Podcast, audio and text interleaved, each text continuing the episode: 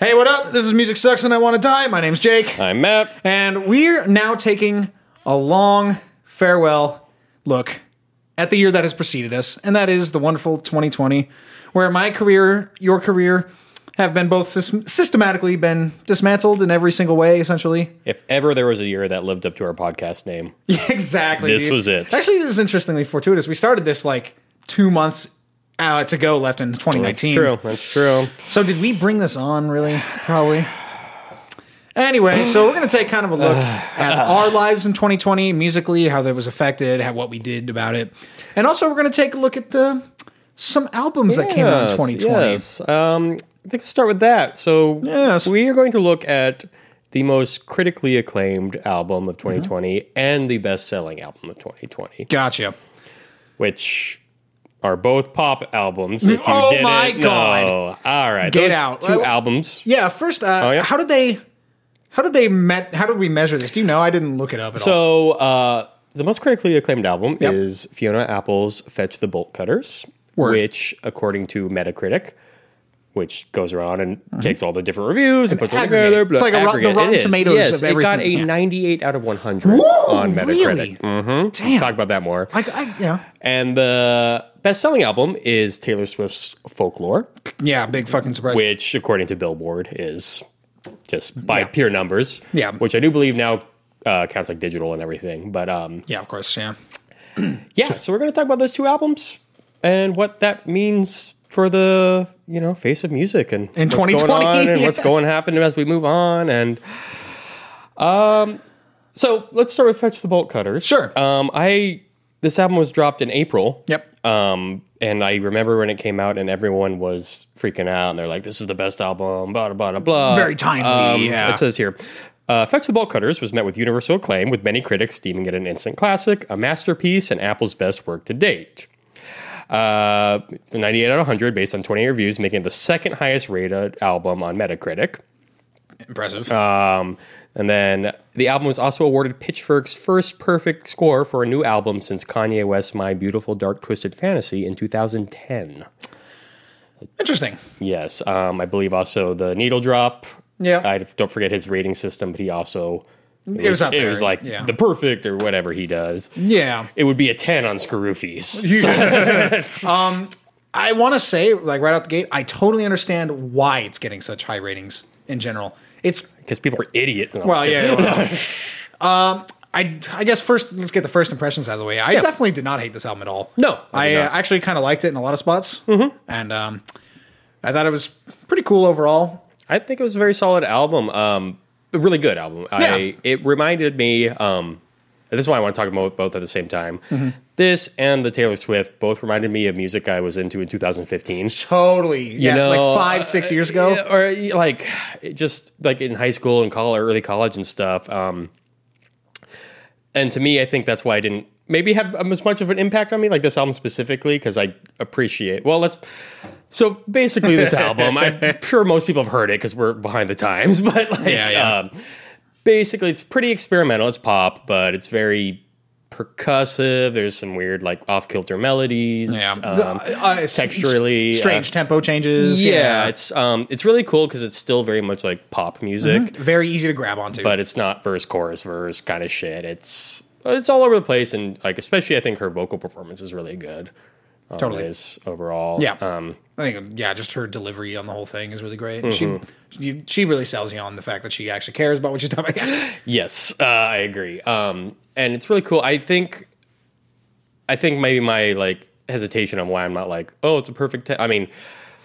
Saying it's the uh, the first perfect score since Kanye West, "My Beautiful Dark Twisted Fantasy," and I don't want to get into another Kanye West thing here. to me, that album is sort of like, whoa, that's just like hip hop totally just reached a new point. Sure, like, yeah. Very everything about it. genre-defining, yeah. Yes, this to me, I'm like, again, like I said, it reminds me of shit from high school. Yeah. I hate to keep jerking her off, but Matana Roberts does it way. I, dude. Okay, I literally the only thing I could think of for like four of these songs was Matana Roberts. Yeah. I was like, I was wondering if there was just my little bias No, thing and going it's on. the- But it was all- like, Matana, I love you, man. I it really like. I don't know. I- It, It's like you- you- Matana you- without you- being good at saxophone. You know what I mean? You talk more. I don't know. All right, all right. So yeah, first impressions of this album, I liked it a lot. All that shit. I think the reason, the main reason why I think it's so easy to get perfect scores and all this is because it has these kind of like weird off bouncy kind of things, like you know, that being very much strange percussion instruments. You know, someone banging on a piece Yeah. of paper for your snare drum, that kind of thing, trash cans, all that kind of shit. But you, you manage to counterbalance that and also like the off kilter melodies and all that stuff with very strong and relatable hooks that are pretty socially conscious. Yes. Um, I think balancing those out with with the weirder elements, but like making it easy to grab onto in two ways: the messaging and also just the small little hooks you get thrown here and there. I think that's the recipe she found for getting her perfect I agree. scores. That is hard to do. It really It is. and The balance is do hard to well. find. Um, and as you say, lyrically, I think we'll get into like the production later, but I, um, but things, but apparently, some critic was like, "This is the epitome of the Me Too era in music." sure. I don't know. I'm not a. I don't listen to lyrics. I don't, Well, I was, I was listening to some of it. and I really liked. I really liked a few of the songs. um, but I do think it uh, is well, it's interesting because I think she started writing it in 2015. Yeah, this is old. Yeah. yeah, and actually purposely put it out before COVID really like locked us all down. So it's kind of interesting, and I agree because people say it's has this sort of like locked up. Well, I mean, it's called cut the bolt cutters. You Yeah, know, yeah, yeah. it's like you're locked up and you want to escape. So it really good timing. On Yeah, her exactly. part. Like- Several reviews I came across Yeah. used the word timely, and yeah, it was s- somewhat unintentional, I guess. But yeah, but it's, it doesn't matter. does not matter. Um, I think it does capture. It really captured a lot of things happening this year. I the guess. zeitgeist. Yes, yes. Um, musically, though, I still think it's like you know, it's shit Beck was doing. Yeah, back oh, in yeah, high yep. school. I don't. You know, I mean, if we're gonna want to go pop again, like Yeah. it's different enough. I, but- uh, I have on my notes Bon Iver question mark question mark question mark. yeah. Yeah, yeah. Then we'll get into that on the other side. uh, but I, it's good. Maybe I like it. it's not the. I don't know. I I don't. I'm, and the other thing I'm realizing is I don't know anything else that came out this year. Really, yeah, yeah, and yeah. like. well, I do. Oh yeah. So there's this other album that we were going to talk about today by Taylor Swift called Folklore. And real quick, I just want to compare the lyrical content of both. Okay. So, uh, as we were just talking about, Fiona Apples is very socially conscious, and the motivation behind everything is pretty clear. And you know, she really sells you on the fact that she's really into all this shit, and it's great. Um, uh, the opposite is almost true with the fucking folklore. So, the first half of folklore to me it was just like nonstop, almost borderline nonsensical metaphors being thrown into one verse. Um, ah, God, I wish I could remember the cardigan one. It was like, was, like, I'm, the big I'm a sing- cardigan under your bed. Please wear me. Yeah, I think it's something like that. Yeah. And it's like, but that's like the whole fucking song is weird mismatching metaphors that make no sense. a lot of that apparently, and again, we'll get into backgrounds here, but apparently she, this was very influenced by film and literature, Jake. So you Wow. plebeian, you plebeian piece of shit. uh, yeah, let's talk about folklore for a second. Yeah, yeah, It's yeah. right I- here it's, now. a, it's, a, it's a good shift here. Uh, what did I want to say? La, da, da. Debuting at the top of the Billboard 200 chart, Folklore was Swift's seventh number one album in the United States and the best selling album of 2020. Yep. It spent eight weeks at number one, making it the longest running chart topper since 2017. All of its 16 tracks entered the Billboard Hot 100 simultaneously. Jesus Christ, we were starved this year. Damn. That's what happens when you release an album without uh, any promotion and just drop it, I guess. Yeah, Uh, it's a, it's actually a pretty recurring strategy at this point. Yeah, Yeah, so this reminds me of like the other kind of shit that was popular in 2016, um, which makes sense because one of the producers, there's like two producers. One's the guy she works with a lot, Mm-hmm. and the other is the guitar player and part of the songwriting team of The National, which I don't know if you're familiar with that I'm band. not. They're just like an indie rock band from back in the day. They, they still play. Okay. Um, I can't remember when they first got popular, but um, very much that era, you know, the post shins. So Sure. everything was more like pop. Yeah. You know, but um, I like the National, like like one of their albums a lot. I never really got super into them, but it's like, yeah, no shit, this like sounds a lot like them with some pop electronic sh- thrown in because they're more like guitar indie stuff. Okay. Um, but it's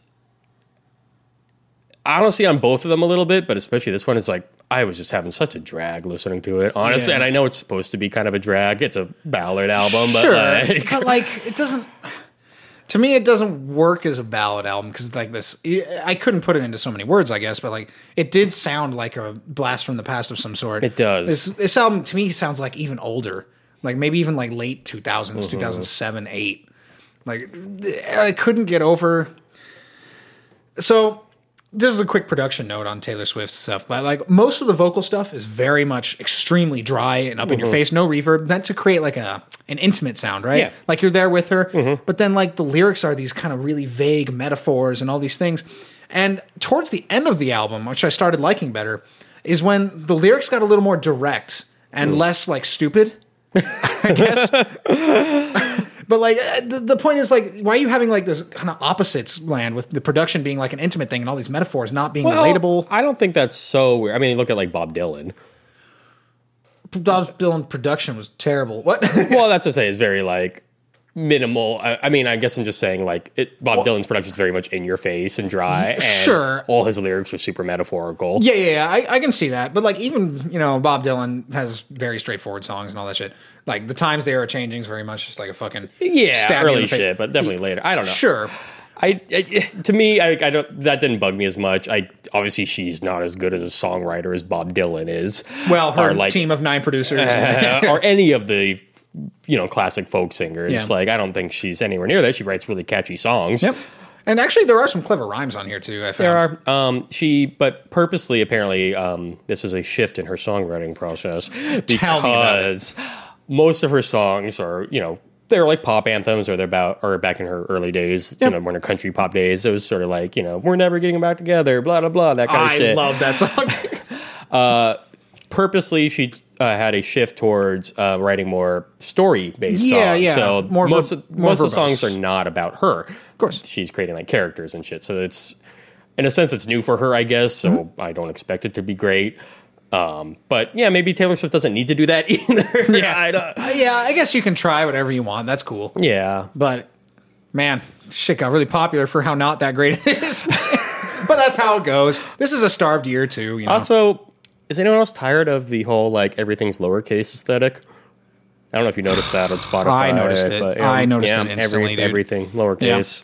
It's more. It's more indie. it's more well, no, it's also more intimate. Yeah. It's you know because it's like someone like you. Oh, you do you know? under do you use caps when you are messenger, bro? No, Oh, man. And the cover, it's like she's in the forest. And it's Exactly. like all grayscale. and Yeah. foggy. I was trying to make like a connection between the term folklore, besides the obvious track that's in there, and like the themes of the album. I guess I couldn't find it really. No, I think and it's there more- are like tales of different people. I guess Yeah. definitely no relation to folk music. This is about as straight up indie ballad as you yeah, get. I mean, that's, I guess, it's a continuation, I guess, because you could say indie is a continuation of folk. and this sure, is Mm, I guess you could say perhaps that. the next uh, era of folk music. I was just left behind. Let's go back to Fiona for a second.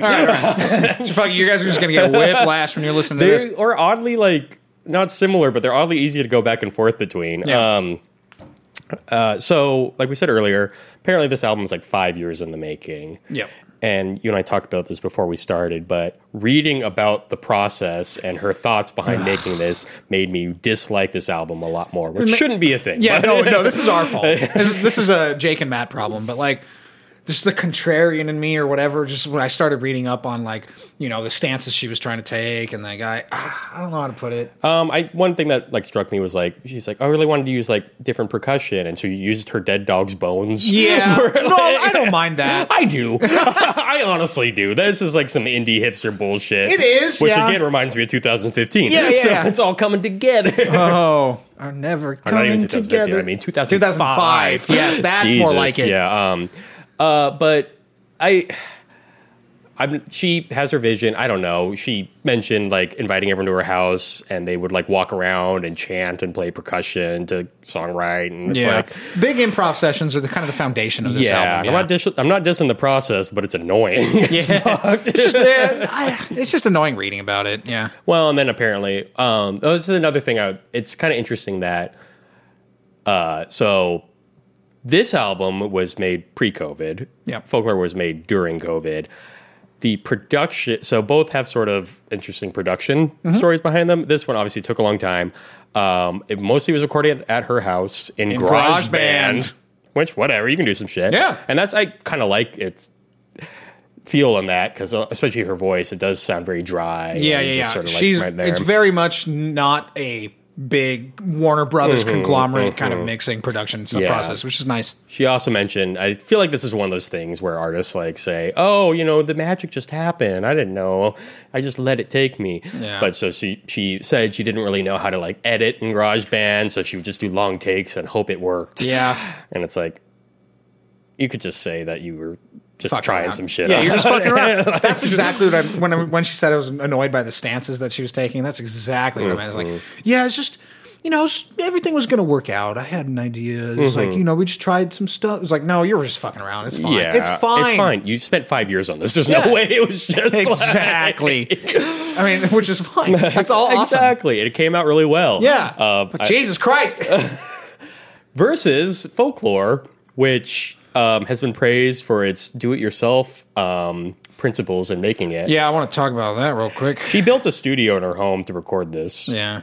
like a That's professional DIY. studio. I mean, yes, it, it is. And she hired the best producers, and they FaceTimed and sent tracks back to each other to make them sound not like shit. And, uh, Yeah. So those those therefore these are very similar cases in reality. yeah, Uh, Yeah. yeah. pain and suffering. Yeah, so that's Fiona Apple, not the Warner Brothers conglomerate or whatever label Tasteway signed to, but um, just the you can just hear on folklore all the different influences from each different producer or Mm-hmm. it's whatever. so like perfect and i really is. hate I, and there's nothing wrong with that sound but i hate that they're trying to pass it off as this intimate we're all sitting around like Yeah, yeah, yeah. someone put or i think it might even been her being like you know this was live it was me in an isolated studio yeah. Oh, look, my friend showed up to play harmonica on this Uh, Oh, that track. harmonic anyone else want to kill themselves on the Yeah, harmonic that was the worst possible thing. Betty, to come out- was that the yeah, one? Betty, yeah. it was Yeah. Mm-hmm. like the penultimate track, I think, or something like that. It was like you made it through what fifty-two minutes of folklore, and then fucking harmonica. it remind and that one had too i think it had like a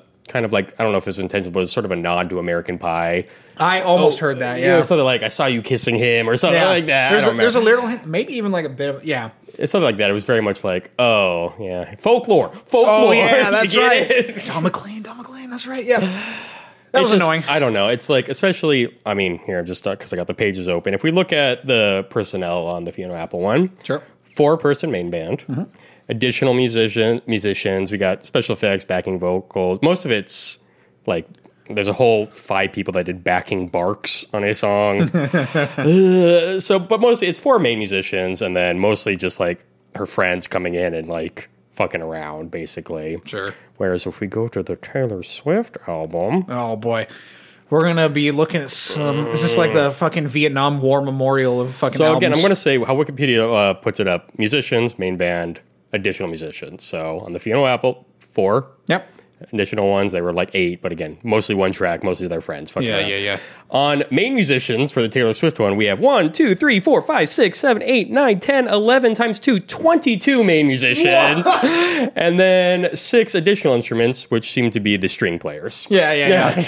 Woo, baby, man, that's nothing gives me the intimate feeling like a 28 You know, person. this is really like do it yourself when Yeah, you yeah. have 22 people on your album, half of who are famous producers and studio musicians. exactly, dude. It's like, come on, what are you trying to sell us, really, here?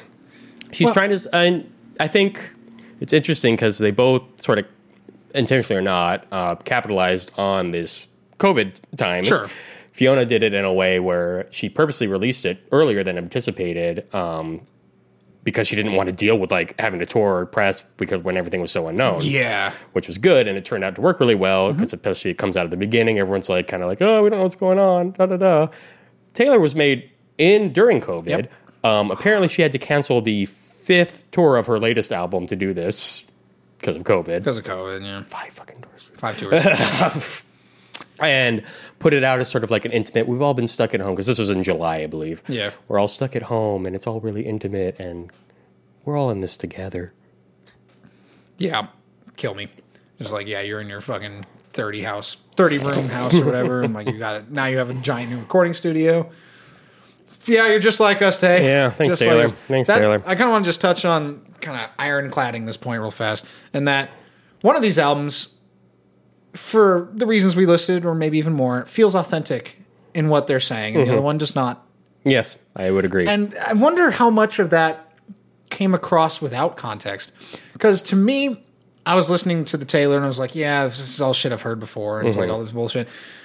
And I don't I think I connected it to Taylor Swift being fake already, which may not necessarily be the case, but like it, there's something about the combination when I was listening to it initially of this perfect production value, the top, the title of the album Folklore, and the settings of like these different characters Yeah. and all this shit. It's like this doesn't strike me as someone who gives a fuck.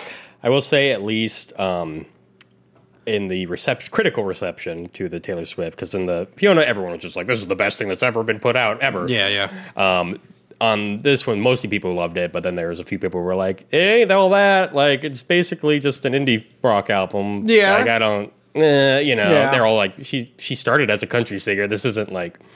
Um, I know you have a note too about the sort of genre shift. Yeah, yeah. I did want to talk about that as well. Um, but what were you thinking about it? I'm, I was just questioning. This is along the same lines we're talking about, like the motivation for doing so.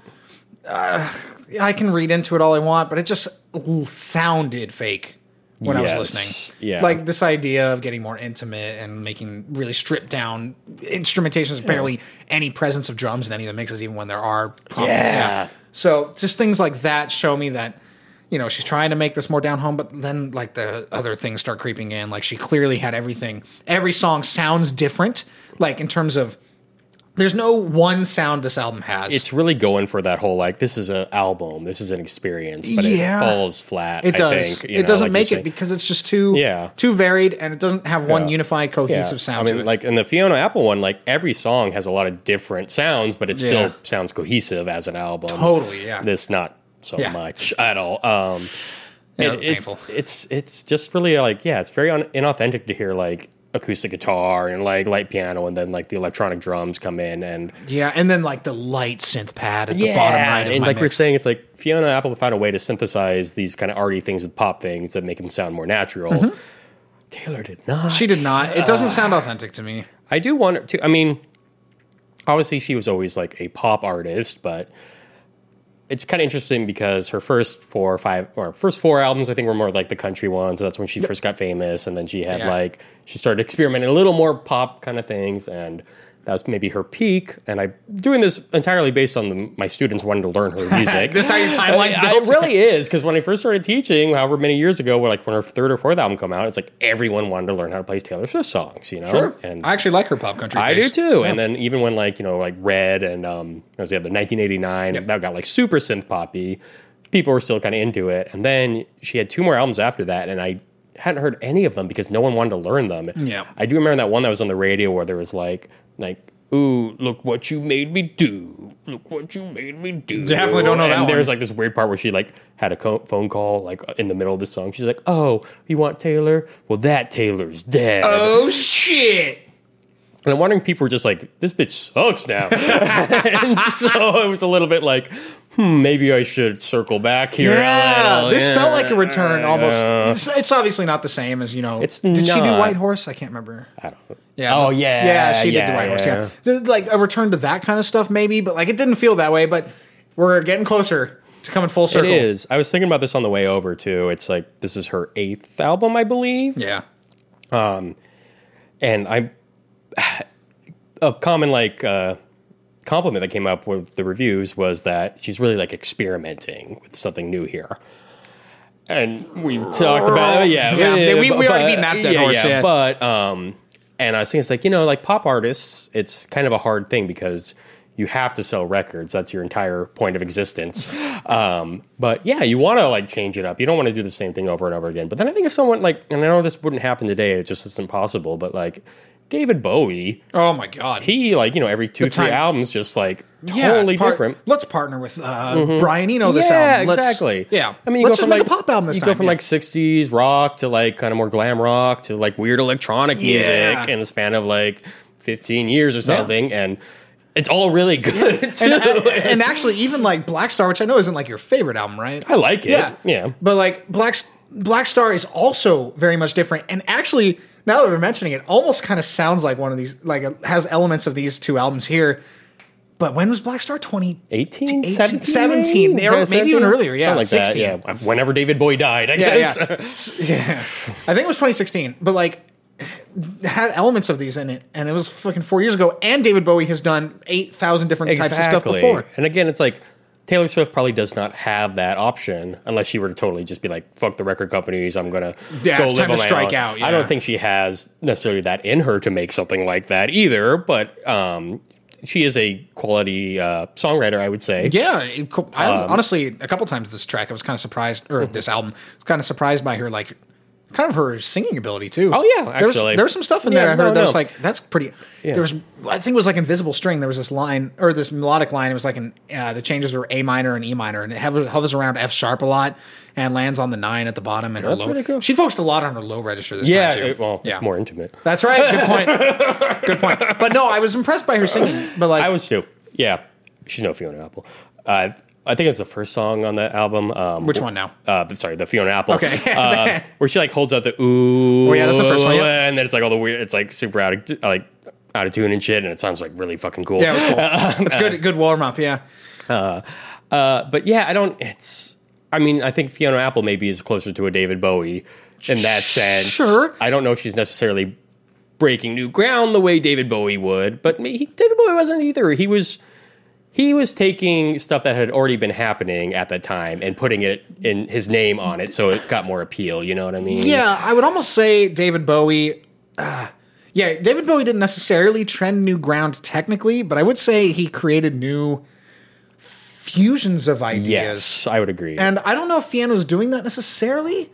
Um, but uh, yeah. it's still, I mean, this isn't a brand new, fresh sound from Fiona, but like, it sounds good and it's well executed. Again, yeah, and I do the- like it. The content lyrically uh, is timely, considering the crises crises we've been having this Mm-hmm. year, or whatever, all this bullshit. And then, so I think that's why I would consider this part of the reason I would consider it a good album, even from a non-straight music. I think so perspective. too. And again, I wonder if it wasn't this year, maybe. I don't. Again, I'm not so hip on the new releases, uh, but uh, it's a really good album.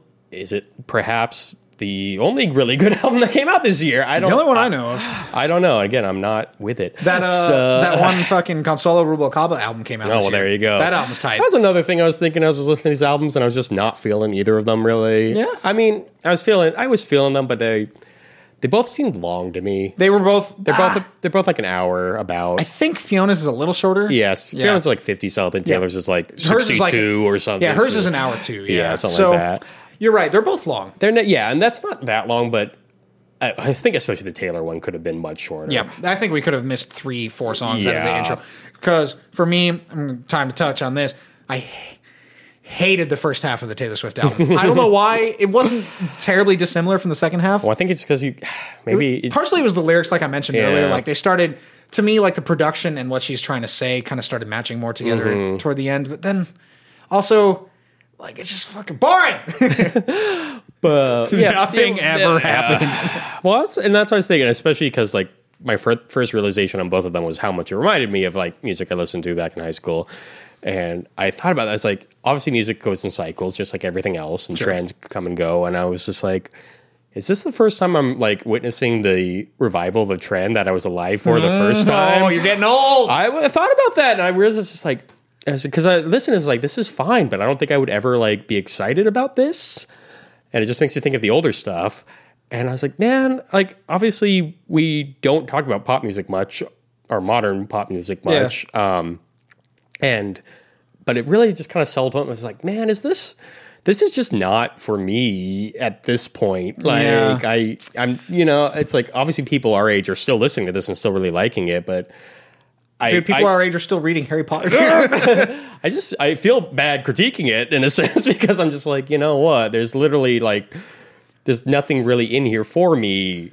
true yeah, you are not the know? target audience I'm not for the sure. target audience, and that's okay. Like, that's fine Yeah. um but you we're here to make kind of slightly different arguments we're trying to we make are, slight- we yeah. are, and that's why I, I'm I do this. But like, I don't know. Just listening, to it, I was just like, man, it's kind of a drag that I have to listen to this album yeah, yeah, right yeah. now. You, know you what I spouted mean? three gray hairs just listening to it man I don't know. It just was just very like unexciting. Just very just like this isn't really especially with Taylor, I was just like, this is really not giving me anything. Sure, You I, know? I agree with that. I don't think I don't think I had necessarily a mortality crisis Yeah, fair during my listen, Uh, but I did have to fight to get through Taylor and also Fiona to a lesser extent because there were songs on the Fiona Apples I was genuinely excited about for moments in time. Mm-hmm. Yeah, yeah, But I even when it got to the next track and like some Rain Dogs, Tom Waits percussion started playing. It is very Tom Waits, isn't Yeah, it? Mm-hmm. the, the uh, very strange auxiliary percussion and like Tom Waits used all like ethnic percussion yeah. to- for lack of a better word. Sorry, everyone,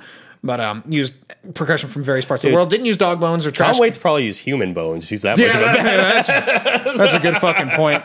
So I was very much reminded of uh, a rain dog. That's or interesting, yeah, anything like yeah. that. To listen to this, but like after listening to an awesome song that I loved a lot, my favorite song on the whole album was Relay. Mm, that one, yeah, It's yeah, killer. that one's great. Love that song. But as soon as it was over and the next song started, like I'm like, oh boy, here we go again, dude. Mm-hmm.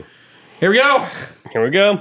I mean, I feel like Taylor could have been a lot shorter. I feel like Fiona maybe like one or two tracks One shorter, track less, maybe two, I Yeah. guess. I Uh, just- sorry.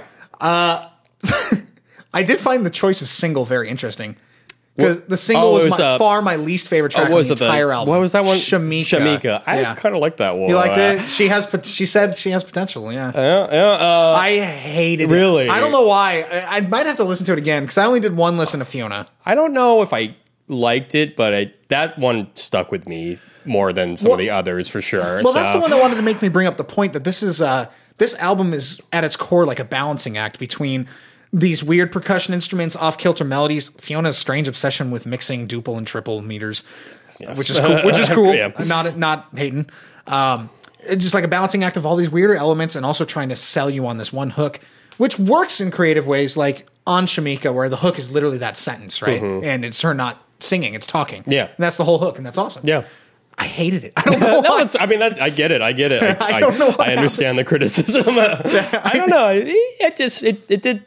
I don't know if it was necessarily the vocal performance. It's something about it though. Kind of just You liked it, I was yeah. just I don't know why. Maybe maybe because it's the second track. So you have the first one, which I liked a lot too. Which I 'cause- love the first track. Yeah, and kind of went a little wild. So you're like, oh, this is crazy. And then you sort of like track two kind of maybe goes back to anatomy of an album, uh, Oh. where it did something different. It brought it down a little and it went sort of a different direction, but not too far Sure. out. So it, I guess it kept my interest, is why I liked Okay. it. Maybe on repeated lessons, maybe not as much. I don't know. I don't know, but that was just kind of my thing. Oh, one of my other favorite hooks in the world in this album. We have a six eight meter, right? And the hemiola because Fiona Apple loves doing that the two over 3 Mm-hmm. thing. Tick, tick, tick, tick, tick, tick. Ladies, ladies, ladies, ladies, ladies, ladies. That was like one of my favorite parts of the whole album. That was really cool. And I hated that song. Oh too. shit! Oh my really god! did not I like love that that song. ladies, ladies. that was cool, though. That was really cool. I know I like that song. Um, speaking of weird things that stood out, um, I'm not used to Taylor Swift saying fuck. Did she say fuck her mouth at some point? I wasn't sure if I heard that No, wrong. I I, don't. Th- I think you heard that wrong. I'm trying to remember what the line was, but I know what you're talking about. might have to look it up because I swear she said so. Like Maybe. I like ugh, No, she said "fuck" or something. like I Oh, one other line from uh, this shit. It's on Relay, the track from Fiona Apple. Mm-hmm. The lyric I really liked in it is uh, to me it touched on like the social media thing a lot, which is like. Uh, I blame you. I resent you for being raised right. I blame you for all this shit. And then in this great six eight meter again, I resent you for putting your life as a fucking propaganda machine. Right? That was like really fucking cool. yeah. Now Fiona Apple is very talented. Yes. and again I was not very familiar at all with her before. Like I've heard a little bit, but not Yeah, really. I'm familiar with her big hits from Yeah, like a yeah. long time. She's been around a while. her last song was 2010 Yeah, or something 10 years crazy ago, like yeah. that. Jesus, She's been around a long time. Ugh, And she she is one who like again we go back to David Bowie again. She doesn't change it up quite like David Bowie because even her stuff. I think she does a song called Criminal, and uh, even that's kind of reminiscent of this album. Okay. It's more pop structured. Yeah, I always knew she was sort of like that off kilter pop Yes, girl. She but- that's what she continues to be alternative pop. uh, I heard the lyrics slightly wrong. I heard it as "Does she mouth fuck you?" Oh, and it's "Or does she mouth fuck you?" Yeah, yeah, that's yeah. I know what you. That's it. Yeah, exactly. and I was like, "Damn, Taylor, You got does you. she mouth fuck you?" Whoa,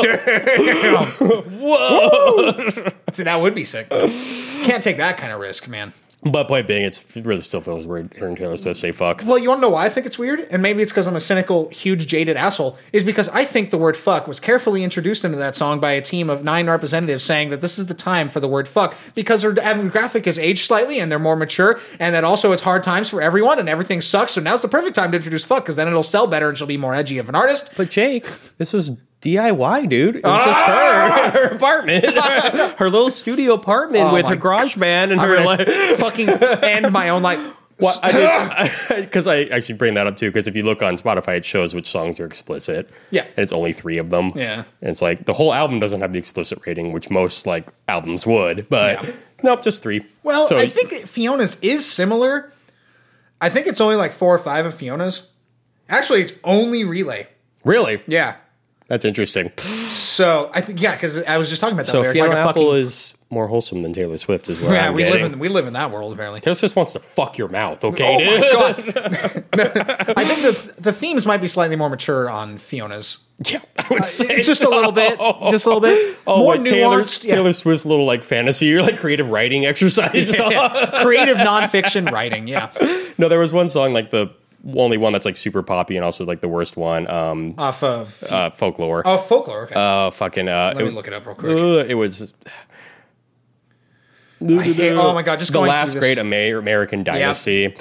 Uh, that one apparently is based on some like royalty person or something that lived in her house before she lived there, or some bullshit. So it's like eh, okay.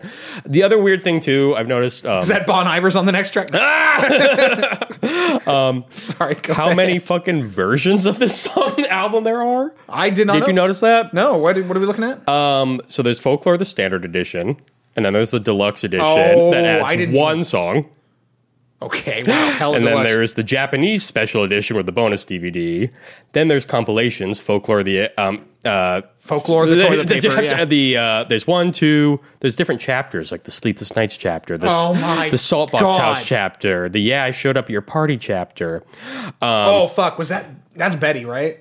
Yes, Um, God, I fucking hate that song. no, dude. Oh, there's like seven different versions of this album, and then like you can get like the deluxe vinyl and the deluxe CD and blah blah blah and all that shit. Well, uh, not to add extra context, but like there's just proof that this is a fucking thought out piece of not propaganda, but like just a something to made to appeal to as many people as possible. Well, and the other thing too, and I don't know if this is the case because I heard this actually on the way over about something unrelated. But if you release the album in different versions with the same main name, they all count for the same sales numbers. Oh, what's up, Taylor? so if you have seven slightly different versions of the album, Well, shit. Interesting. Yep. Billboard's kind of got some work to do Mm-hmm. as far as their. It's so difficult for them though.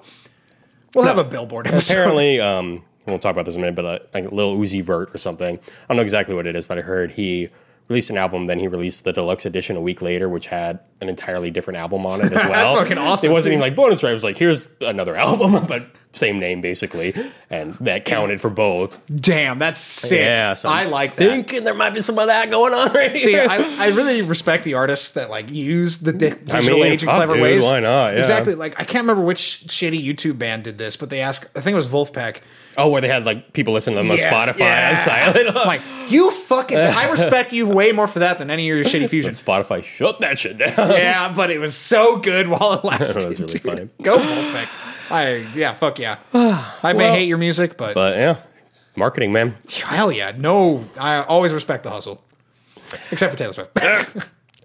dude, she's like, that was like the album of our time. Yeah. our quarantine. This- Like, some someone said that it was like this is the the, Yeah, I the think you sent greatest that to album me. out of like quarantine time Yeah, I or think some you sent shit. that to me, and I just This read it. album will like define COVID forever. Oh yeah, this will be the thing that was put in history textbooks. well, and that's the last thing I want to bring up. Lasting impact. Good call. Neither of them will have a lasting impact. That's my uh, theory too. Like, I, I think they, I think the Taylor one will have an impact on pop trends to come. I think we'll see. oh, more artists get a little more down. Yeah, I think down we'll to see a earth. little more of that. That could be, I guess. perhaps more, slightly more of an album focus. I don't. I don't know if I can see that. Well, we'll anymore. call it a fake album focus because There this we is go. not And actually that's a what I'm yes. looking for. But I think we'll have more artists being like, "Yeah, we recorded this album, blah blah blah blah blah." yeah, we You were gotta thinking get the about album. The, I just read the book, uh, Royal Babylon. yeah, yeah. Right. I think we, uh, yeah, maybe we're graduating out of the uh, Spotify singles age and moving back towards the useless album age, where you have to buy the whole CD with 80 minutes of music Yeah, on. yeah, yeah. Again, Where the- the yeah. times are coming back to me, dude. oh, you're getting old. Is that new gray hair right there? Right there? Yeah. Coming, it's coming through your bleach, dude. I think that. I think Taylor Swift's next album. Well, she had released another one too this year. yep. I didn't listen to that one. I didn't listen. I to don't that. want to. I didn't do the homework. Sorry. I don't want to. Um, I'm not interested after hearing that, honestly. uh, the Fiona, though, I mean, I think as far as like indie music goes, sure. But again, I feel, I really feel like anyone, at least us old folks like me over here, I'm sort of like, yeah, it's good shit that's been done before. Yeah, I agree. haven't I- heard it in a while, to be fair. I have I- not heard it in a long time, but I do think it was slightly different than a lot of the albums I'm thinking of from back then, where the hooks may be a little less um, obvious, I guess. yes. Like you know, uh, Jamaica said I had potential or whatever. That's literally one sentence by someone talking repeated, and that's cool. Yeah. But yeah, it's not really enough to distinguish it in that I sense. think you're right. I think, I mean, oh, I mean, like if I compare like Sea Change My Back or something like that. I was so hoping you were going to bring up Sea Change. I love comparing this album to Sea Change. Um, Actually, both of them. Yeah, actually, compare both? it kind of is Oh, a synthesis shit. between the two. Weird. Um, I think something that Fiona does that Beck doesn't do much. Oh, granted, I haven't listened to Beck's recent shit in who knows how long. Yeah. Uh, but Since it's not been recent. yes, uh, uh, but Beck obviously has all these like weird sound effects and kind of off kilter like Yeah. the Usually thing's a little fun. more grounded, yeah. but yeah, generally speaking, he's writing verse, chorus, verse, standard chord changes. Sure. It's more textural, weird shit coming in and out of that foundation. Fiona's not really doing that. Mm-hmm. Right. These songs really do change from one section to another, like Totally. completely yeah, almost. Mm-hmm. yeah. Like Relay, for instance, completely drops the hammer of, you know, and it's a completely different groove. It's and really everything. cool. Yeah, yeah. Everything's cool. So yeah, I will give her that. Like that is different than I think of what happened in the past a lot. But, um, but yeah, overall, I liked it. Taylor, no. Yeah. Uh, I didn't have. Uh, there were two songs I liked on the Taylor. I can't remember the other one, but I, I liked. I think it was Invisible String, the one with the melody. That's A minor and E minor. The hook was really nice, going F sharp and really cool, uh, kind of arpeggiation down into her lower register. Very nice. Lyrics started getting more direct. I started, you know, not wanting to die listening to it, but then I started dying when Bi- Betty came back. on, Um, so. Betty was really bad, man. But I want to bring up one last kind of interesting point. We talked about how the sound is so much different from track to track on Tasteway's album, but we just brought up Sea Change, and that changes dramatically per track as well, but not in the same way. I want to kind of figure out what I'm thinking. Just as an experiment, I want to look it up at what the uh, musicians on Z Change. Uh, Oh, let me interesting. see how many different musicians. Oh, there I- are I'm- on I think I know where you're going with Z this. Change. Hold I on. could be totally wrong. I don't don't my think you are. hypothesis here. I think you're right. We have one, two, three, four, five, six, seven musicians, and then a couple only actually no auxiliary. Yeah. Okay, yeah. So it's B- Beck doing most of it. Actually. Yeah, Beck, Beck plays a lot of that shit. and then extra, uh, extra guitar, bass, some clav, and drums. Yeah. essentially. And then a producer, yeah. Yeah, that's actually it. One cello. Oh, there's always the cello, dude. Andy Staple. Uh, Yeah, and I think that's part of like, you know, Beck's sound. It was always a little more like on the indie side, even when he is signed to a major label. It's still kind of going for that kind of shit. Um, cool. But the Beck album sounds, it sounds like a Beck album with different people coming in, but it sounds like the same people. yeah, that's You know what I true. mean?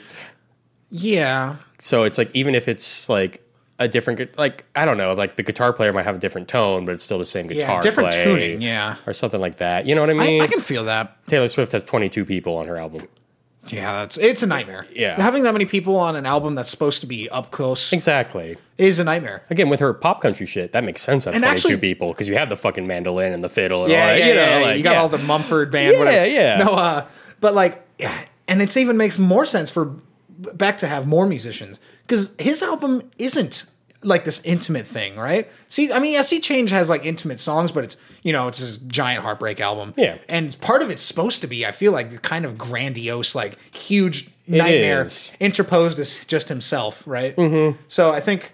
It'd make more sense for him to have these dra- dramatic Uh, textures more so than Taylor. i think so too and also production well he does it right where you point out taylor it's all kind of like up front on her voice and shit Mm-hmm. and it's supposed to be like oh you know intimate but like and beck does the some, same thing on sea change it's mostly his voice and his acoustic guitar really like present in the mix Yeah. and then you have everything else sort of floating in and out behind that and i think that's why that works I agree, and that's the same reason I like Turbulent Indigo, you jackass.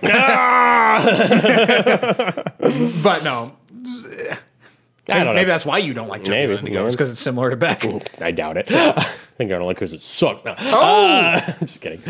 But I don't. I think the Taylor just sounds too. It sounds too processed. It, it, it sounds like it's trying to be something, and that's why I will forever respect her putting out a shitty pop album because that's what she's here to do. Sure. And I can appreciate like some little cool stuff that happens in that shitty pop album. Yeah, I there are like two to three Taylor Swift songs I actually really really like. Honestly, her album Red. One day I would like Yeah. to talk about her album Red because I think it's really cool how it's a pop album that uses a lot of that sort of like U2 kind of style, like arena Sure. guitar shit. Yeah, And big giant swaths of reverb. Yeah, and it's all very much like professional studio musicians and everything's still, you know, quantized to hell. But I like how that sounds because at its base, it's like these are catchy ass pop songs. Mm. I'm not going to take it too seriously. This is the opposite of that. yeah. Really dramatic, not catchy pop songs that are trying to take themselves too seriously. Yeah, it's a bummer. So, final thoughts. Tasteways album, my Yeah. opinion, not terrible. Not the worst thing I've ever heard. Yeah, exactly. Will I ever listen to it again? no, no. I may listen to Invisible String one more time. Okay. maybe.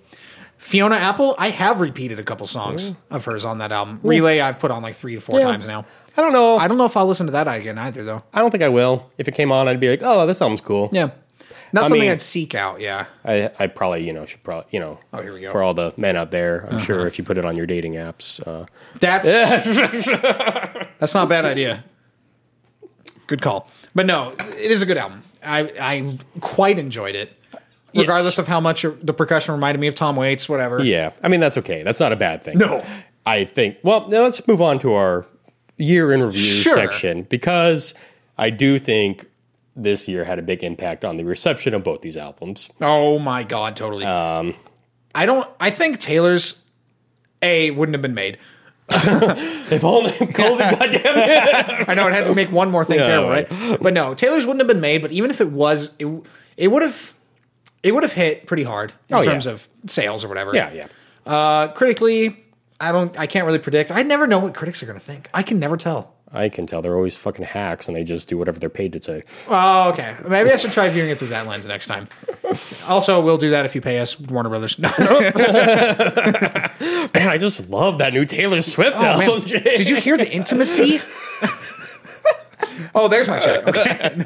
No. Uh, so yeah, Taylor Swift's album, decent, I guess. May no, fuck that. I don't know. It would. I mean, it's a Taylor Swift album. It would sell no matter what. Yeah. If COVID was anything. Yeah. Fiona Apple's album would do well with the indie crowd. I don't know if it, it would've would gotten- never have made it. I don't think it would have gotten quite as big as a reception because she's popular enough that people would be like, you know, everyone would write a review of it. She would it'd be in Rolling Stone or whatever. Yeah. I don't think it would be nearly as like a thing though if we weren't all stuck at home. Totally, You dude. know? Totally, this would not have made it anywhere near the pop charts or whatever Yeah. it's on. It yeah. would have. It would have peaked at like sixty-seven or some shit. If yeah. I don't even know if it made hundred, but like I don't know. I mean, she's a big enough artist who hasn't released something in a long time. It would have it would have sold, Yeah. but I don't think it would have gotten quite the same amount of recognition. definitely not. You know. So But yeah, I don't know. I mean, it's been a weird year because obviously we mostly talk about live music not being a thing anymore, and that's because that's what impacts us more. yeah, Recorded music, um, also a steep drop off. yeah. I again, I'm not usually following at least popular stuff. Maybe more on like the artists I like. I listen to what they come out with, but I, top of my head, I can't think of any artist I like that came out with anything this year. Yeah, the only one I can remember is that Gonzalo album, I mean, um, and I was like lucky to find that too because it was recorded uh, live at the I think it was at Blue Note in February. Mm. And it was like they mixed it and released it in May. damn. It's kind of a long turnaround actually, but I guess it makes sense for promotion. But that's a t- fucking tangent. Um, I used to do this thing where I'd go onto like year end lists and um, check out most of like you know at least the websites that I or blogs or whatever that I liked. Sure. Like I always used to check all music's best albums of the year Yeah. and at least listen to everything. I definitely wouldn't agree with them all the time. Um, but in the past, I'd usually heard about the albums coming out or people had talked about them. Yeah. This year, I had really no desire to do that. I don't like. I don't. It's just all a bummer. Dude. It's nothing. Nothing has come out that I've heard about that has excited me. I've looked at and I've um, even I s- went and listened to the Needle Drop doing his best and worst albums of the year. Heard none of them. Like literally none of them. None of them, yeah. It's harder to seek stuff out. Maybe that's like a Maslow thing, you know? Uh, Maslow's hierarchy of Mm-hmm. needs. You're not having your needs met at like a financial level or whatever, or whatever other psychological bullshit you want to read into this. Mm-hmm. But like, you don't really need to spend as much time seeking out music when you have no fucking job. I guess. I mean, too. I I do remember when the Fiona Apple came out, everyone was freaking out, and that was very at the very beginning Very of beginning. COVID, and like after that, I don't really remember anyone talking about. I remember a small blip about Taylor Swift having a new album, but I actually I remember that don't- being a pretty big event. Do you? I don't Yeah. remember that at all. I, my students, no one's come up to me like this new song or Yeah, anything. yeah, yeah. like Can we that. play Betty? I'm like, Get the fuck out. Yeah, you're fucking fired. Yeah, man. Let's get our harmonicas. Oh no. I don't know. Maybe I, at least from my experience, I haven't really. I mean, not that I've talked to that many people either this year, but like I haven't really heard people talk about new music much. And this has been uh, I've read a couple different kind of articles from I guess technically more worldly sources, I guess, like a a big newspaper, right? Like a New York Times. And how I've read different uh, perspectives on this and that either live music or not live music, sorry, recorded music and the music industry in general will have a huge resurgence after COVID. uh, which is possible. But like another option is that it's this is just ushering in its quicker death, or it's quicker because the music industry will never die per se. Sure. but I don't personally think it's really sustainable in the format it's in. It's in like we're in this hellhole of digital Yeah. devaluation and like live acts charging one hundred and sixty Yeah, dollars for a exactly. seat at Tacoma Dome, dude. Right. So is it ushering in the kind of change that the music industry will need to survive and that'll be really painful for everyone? Or will live music and recorded music make a huge resurgence after COVID? I mean, I gotta think locally. It's like I'm sure it's unfortunate because yeah, people are so like, oh my god, when things are over, I'm going to do this. I'm going to like spend every night outside. and blah, blah, yeah. That's all I see on my Facebook. I know, like, I know. Oh yeah. Which okay, obviously is not two true. weeks you're gonna be back to Yeah. ditching out of Well, my I- show. Come on. Well, but I mean that's the thing. So I think people will want to go out more, at least initially. But like all the venues are closed now, dude. Yeah. they're not coming back. The only ones that are still alive are like the Tacoma Dome, and Exactly. shit. And it's like Even like a, um, I don't know if Showbox is medium sized, Showbox Market. Sure. Uh, even a medium sized venue like that is relying on like public funding, yeah, GoFundMe, even exactly. before COVID. Yeah, that's true. But, like, this that's, is that's not- more of a Seattle thing, I think. Anyway, but uh, I don't know if that's true. I feel like venues close in L.A. and New York. well, I just mean like Seattle or Showbox having a problem because of where it's located. and, Oh, hell like, all yeah, that good shit. call, good call. Um, but anyway, um, but yeah, well, I wonder, like you were just saying, if it's COVID ends and all the venues are closed except for Key Arena, and What does that mean? Whatever. Well, it means the artists can tour and they can be like, oh. It was hundred dollars. Now it's two hundred dollars because you all really want to come out to my show so bad because you want something to Demands, do, yeah. and there's no other option. That's interesting. That'll be know. so. I guess when the vaccine starts rolling out and all the anti-vaxxers eventually get over it, um, when we have herd immunity, it'll be really interesting to watch what unfolds. And I think you and I should pay close attention when that happens and really try and see what's going on. Mm-hmm. I- It'll be interesting. I don't know. yeah, I don't. who knows what's going to happen? I don't know. I, I even here in Seattle, it's like so many venues have closed. There's Yeah, I not going to be think- that many left. yeah, and Like they might new ones will open, I'm sure, but eventually. Yeah. There, there might be like a five year like Who knows? downturn. Yeah. No- who the fuck knows? These fucking economists that write for New York Times about the music industry don't fucking know. no, No one knows. Nope. But I, I do mean- think it's an interesting thought. Like, which way is it going to go? Because it probably will only go one of those two ways. probably. I mean, it's I don't definitely know not if going to be they're- the same. as I I don't think there's a middle ground here. I don't think so. I mean, yeah, maybe the music industry will die. Good riddance. Hope you had the time. of- Billy Joel. Ar- wait. They also released a new album this year, by the way. Yeah, I know. I did. Did you listen to that, bro? No, but apparently they came out and marketed it as like, no Swedish songwriters, no computers. it's I kind of like that. Fuck it. It's like God, fucking. But you know they had four producers, so I Green don't Day, understand. shut up, Green Day. Just end already. I do like this uh, Billy Joel Armstrong thing. though. I'm gonna start saying that just to piss people off. Just be your cover band, Billy Joel and Green Day songs. Oh wait, no cover like fucking 21 guns in the style of Billy Joel. One, 21 Uh, guns. you do like American Piano Idiot. Like, Don't want to be a piano idiot. I want to have sex with women. piano players don't do that. oh my god. Uh, whew. yeah, but honestly, this year, I mean, we've bitched about it enough, musically speaking. I don't got much to say about this year. It sucked. Yeah, I have, I guess, a positive note. Oh, great. Our rants have been much fewer and far between. It's true.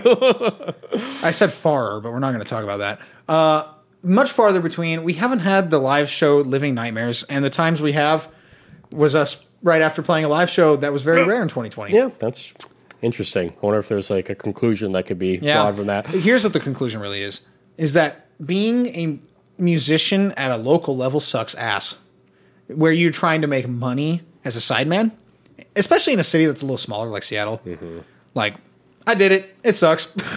I'm looking to not do it. Yep, yep. but in a positive note, no stories about car crashes in the middle of fucking nowhere. No U-Haul breaking down in Montana. There's no fucking guy says he books us a hotel a hotel room for each of us and we all have to sleep in the same room. Shit like that. That's good. Yeah. That's good. Yeah, no fucking cat hairs on cat pee on the bed that this guy put out for me in Youngstown, Ohio. Shit I mean, like that. I'm hoping to go back to what will music be like as we move forward. Like, at least maybe on our level, it'd be nice to focus to get to be able to focus on what we want to do.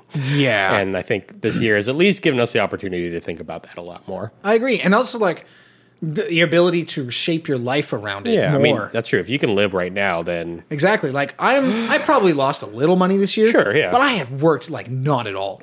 I think between my church job and my I accompany ballet and then teach one and a half hours a week of lessons. I think that's like 10, 11, 12 hours a week of work. And I'm like breaking even ish. yeah, that's I mean that's the thing. If this is your base, if this is like break even point, well, that gives you a lot of freedom to fill Yeah. the rest of your time with stuff you would rather do or Yeah. not do. But if you need money, you can. Like, Exactly. And then the whole there's a big notion of, you know, your parents want you to save and then buy a house and then have two kids and all that kind of shit.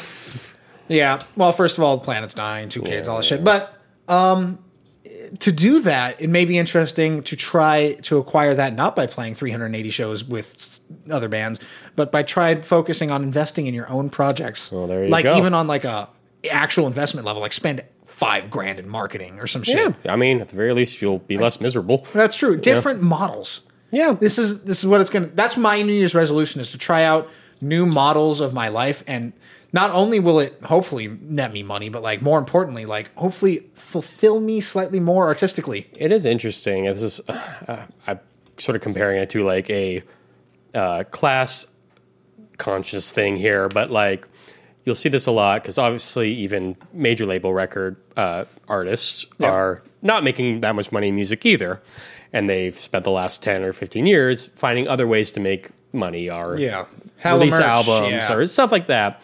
And in a sense, sort of like that information is trickling down to our local level. Sure. But the rules don't apply the same way to us. It's like, cool, you know, Radiohead released their album this way and it worked really well. Well, they have, you know, 20 years of a major label behind them exactly. it doesn't really apply to you. Yeah. And so maybe this is a good thing that we don't really have major artists happening right now because then you said, yeah, maybe it's better to invest in yourself and think of ways how you can make that work, Yes. not based on what Yeah, someone you else who cannot has base it- infinitely infinite more resources than you. Exactly. And that's you're right. It's the class conscious note. Mm-hmm. Radiohead, uh, fucking band had so much support throughout its entire history. Right? Exactly. we don't have that. Yeah. And you know, we could try and get it, I guess, but like the the thing is a lot of those bands are legacy. Well, that's the thing. If they did nothing different on their, if they dropped a new album and did nothing besides put it in a record store and do a standard like ad campaign, Yeah. yeah, they wouldn't make nearly as much as they used to, but it'd still be more than any record Yeah. you and I would ever like make. Like, But in a thought experiment, Mm-hmm. bear with me. Radiohead is a band now. Mm. Uh, in the U- U- UK, right? Yeah. yeah, they're like in they start out in the UK. They're trying to come up as a grassroots band or I don't remember how they they started out on a label actually. I mean, their debut was I don't know how they got. or- sorry, yeah, how they but, got yeah, to that, yeah. So like what That was pre indie records. Yeah, so, yeah. What's what's like their path now? Probably more similar to what we're gonna try and do now. yeah. I mean, I'll- Is in- yeah. You have to invest in yourself now. You can't send demo tapes to labels anymore. You and can't. No, expect- Radiohead. I mean, even if you could play shows, Radiohead's only option would be go online, play, put all their shit online. That's spend right. a lot of their own money to record an album that five people listen to. That's right. Put it all on Spotify Yeah. where it's devalued. No one will ever Yeah, buy the record exactly. ever again. And people love that band. That pe- some of people's favorite bands, and they wouldn't exist today. No. they would just stay in their fucking little city and never get out of that. Well, what's what's a band that exists today then? Well, let's talk about. We mentioned them earlier, but like a band like Wolfpack, maybe Sure. Yeah. I mean, I don't know how they got started. I don't really know anything they about they them. were started on YouTube. Mm, well, there yeah. you go. Yeah. So s- they created again. I will always respect Wolfpack for their hustle. They created their own place digitally in the Mm-hmm. marketplace, and they're you know fairly virtuosic. But more importantly, their videos are very high quality. Sure. and they invested in their material. Well, there you go then, huh? so That's true because you can be like, oh, well, Wolfbook did this. Like, they just made a video of them in the studio having fun jamming out. bullshit. They have eight camera setups, Exactly. dude. They edit. They spent probably forty hours editing one video. Exactly, and that's what I'm saying. That's the mindset. So some assholes like you and me be like, "Oh, they did that. Yeah. Well, we got an iPhone. Let's we got shoot my it, friend's yeah. garage. Hell yeah. Yeah, You I know. it's funny because we've literally done that. exactly. we put it online, and no one gives a shit, and no one ever will, and they shouldn't. so, like, I agree. So I guess that's kind of So, the- yeah, my it- takeaway and your yeah. takeaway seemingly from 2020 is I that think it is. Yeah. Just focus on you. focus on man. you and Be the best you. that's right. Put out the best art you can produce. And uh, I'm seeing this post kind of float around on Facebook, and it's all in annoying Facebook motivational font pictures bullshit. I hated everything, but apparently the director slash producer or whatever from Queen's Gambit, the hit Netflix show, I just felt the need to explain that. Uh, he apparently after the book came out some 25 years ago shopped this around to producers and Yeah, uh, right. label stations labels wow uh, like stations and tvs and all this shit for like 20 years and finally found a home in digital media like now Yeah. so all this time he f- he kept with it and tried to keep investing in himself and I mean, that is, you know, that's the thing they say, and like, I don't know how true it is, but it seems true that if you have a good enough idea or product or it whatever, will somehow It'll somehow, and it it, could happen after you're dead dude. could, it could. that's how but it used to be man I think you know. I mean, it is like it's like a one percent of all the music made in the world. Like, how much of it is truly great? out of all the yeah out of all Like, the uh, music that's popular in the world how much of it is great Yeah, I mean that too. But just like the ones that actually get to that level, it's very small percentage. You know, like, well it's getting smaller too and it's getting smaller, Mm-hmm. and so it's that whole luck and contacts and who knows navigating and just business sense, but also deep down, it's like these people usually believe in what they're doing and like actually are writing music that means something. Because man, I know Taylor Swift like is a started as a pop artist at like 17 or whatever. Yeah, Her yeah. dad was like with the record company, Totally. had everything handed to her. But you know, I believe she wrote those songs, I do. and, and I believe she was like trying to like be like, oh, I want to sing. Now I don't know, but like now she's just stuck in the machine, so it doesn't matter. Yeah, but exactly. The- and uh, I, I don't want to like denigrate her as a person for that. The machine is brutal, Mm-hmm. Oh, man. yeah. Well, I mean, we've all heard about Britney Spears, and That just happened this week, actually. There was a there's another thing that happened. well, no, it's kind of a continuation. Like uh, th- a judge awaits an appeal from Britney Spears' team, Mm-hmm. but like it was the the judge said that her father has to stay on. Oh, really? Yeah. Wow. but he's it was it was based on like a I'm not a lawyer, uh, based on some not a technicality, but like it's open to appeal. The judge said he would be open to revisiting the case under different circumstances. Oh. okay. So I'm guessing like the legal team for Brittany attacked kind of the wrong spot, and there might be there's hopefully still light somewhere because like I'm on team Brittany, dude. I mean, who isn't, man? Who I don't know who isn't. who the fuck is Her it? dad sounds like a total scumbag. He's a nightmare. Yeah. So and like didn't I'm trying to remember did Jamie take possession or take own uh, not ownership wow custody of Britney Spears' I can't remember how this worked out. Maybe we'll do a Britney episode. Maybe, dude. I mean, maybe it dude, might be interesting. I mean, I I hate her father enough to do a Britney Yeah, I'd episode. be Also, down. I like Britney Spears. I like Britney music. Spears Fuck too, yeah. yeah. Hell yeah. Artist profile number two: Britney Spears. That'd be an interesting mix. What is the first one? Two Live Crew? Oh, well, I guess Karufi, I think, was our first that's official. right. That's right. Interesting. A pedophile to a child star, just like that. Wow. I don't want to. Wow. But what's Two Live Crew? I guess that was our. That was like, are they good or are they Yeah. terrible? That's Yeah, a yeah, little yeah. different. the answer is both. Ah, but shit. Well, I'm depressed about Yeah. this year. Yeah. Any rants? well, what the fuck were we just doing for like 20 minutes? Let's see. Do I have any non 2020 related rants? No. Uh, I have shout outs. Sure. I would like to shout out. Uh, last week we were featured on a podcast Yeah. Why don't you tell them about uh, by The Zim and his podcast Word on the Street. Um, he hit us up and we talked about kind of the same shit we talk about here, I guess. Yeah. but someone else was doing most of the talking, so it was better. You- You'll probably hate us less, would be my guess. But no, uh, he had us on. We talked about ourselves, our histories, kind of Mm-hmm. our, our upbringing in terms of music. And then we talked about our place in the local industry s- and then also how our podcast works. That's exactly And what we do. right. Yeah, so if you want some behind the scenes, Go check out Alexander Zimmerman's Word on the Street, episode number 211, somehow, some, some way. way- I ugh, blows my mind. Yeah. Uh, he also it's primarily focused to with Seattle music. So if you're a local listener, hit him up. hit him up. Go- It's really cool. Yeah. uh, he's a cool guy. Check him out. Yeah, it was really, Um, really fun hang, I think. The other shout out I want is, and this might be a person people already know about. I only recently discovered him, but a professor named Philip Tagg.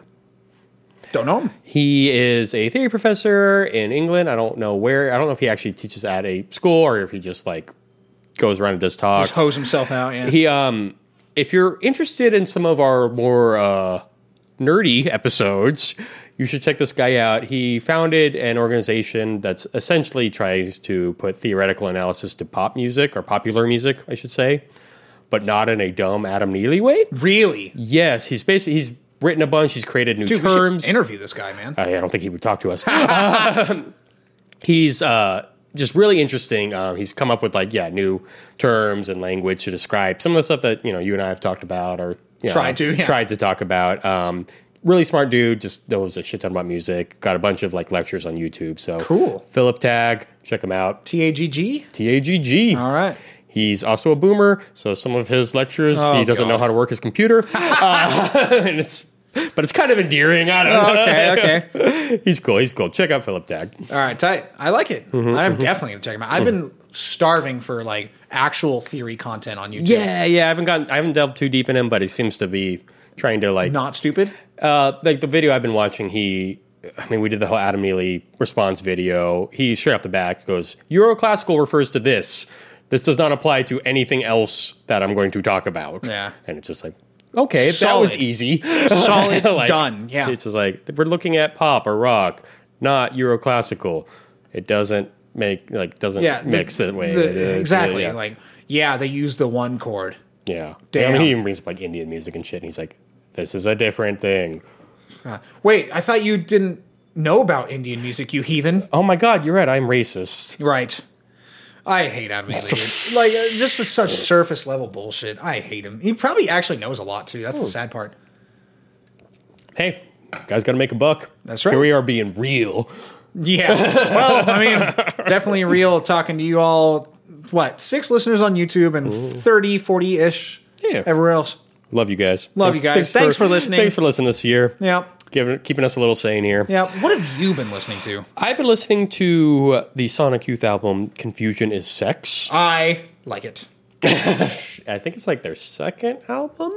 They're very raw still. It's very much, you know, it's still just guitar, bass, drums, vocals, and but it's all. Yeah, I guess you could call it rock music, but it's mostly them just being like, here's a dissonant chord and doom, goom, goom, goom, Yeah, yeah, yeah. And the production. And obviously, it's like recorded through a potato. It is, Oh, yeah. it is. But man, if you want to. I've been in like a bad mood all the day, so that's been really nice All the listening to that shit. All the day. How about you? Well, I'm. I'm, having, I'm going to do something I haven't done in a while and give two for the end of the year special. Why not? All right. So the first one is everyone's favorite ECM label Oud player, Rabi Abu Khalil. And he I came prefer um, Anwar Brahim, Yeah, actually. cool. So well, you're stupid then. Because my Oud player is way better. should we have an Udoff? Udolf, the red nosed reindeer. Oh Oh, God. Is that better or worse than my layman pun from a couple episodes ago? no! Maybe your goal of the year should be Udoff, the Red Nosed Reindeer remix album of these two guys. That'd be fucking nasty, dude. I'd do it. So, uh, everyone's favorite Oud player, uh, Rabi Abu Khalil, The Flood and the Fate of the Fish, an album from last year. Oh, okay. Mm-hmm. Yeah. He's had a long career too, actually. I'm trying to remember when Blue Camel came out, like 92 maybe. He's been around for an eternity, and it's an, just another good one. Um, this one is a little more focused, I would say. Uh, so a lot of Arabic music in general is much more melodic driven, Mm-hmm. and this album is just a representation of that. But interestingly enough, he also sings in three different languages on this album, Oh, that's pretty and cool. it kind of brought to mind like how different consonants work with different timings and like the effectiveness of like an open vowel sound at this time versus because you know I can't fucking understand what the fuck they're saying in any of the language he's speaking. So it really brought to mind like how vowels interact with music, and it was just kind of nice listening to that. And also, compositions are cool. It's kind of like that off-screen song that we talked about, how, which was also trilingual. Oh my god. Oh, the German at the beginning. That's right. I was like, what the fuck are you talking about? What the fuck are you talking about, you fucking idiot? But that's one of them. Uh, Rabi Abu Khalil, The Flood and the Fate of the Fish. No, I'm not looking at my phone to look at that right now. Nope. The second album, actually, I have to look at it too because I'm actually so stupid that I don't remember the Notorious B.I.G. album that's super famous and it's called Ready to Die. Are you ready to die now? I'm ready to die. But I love that album so much and fucking Biggie's one of the Oh greatest yeah, dude. ever. Yep. Where's he's east? Yeah, he's East Coast. Yeah. Anyway, love that album. Ready to die. I'm ready to die. I'm ready to die. Well, 20, 2020's over. guess we'll hear you, or you'll hear us in the new year with this episode. Yeah. Uh, bye, everyone.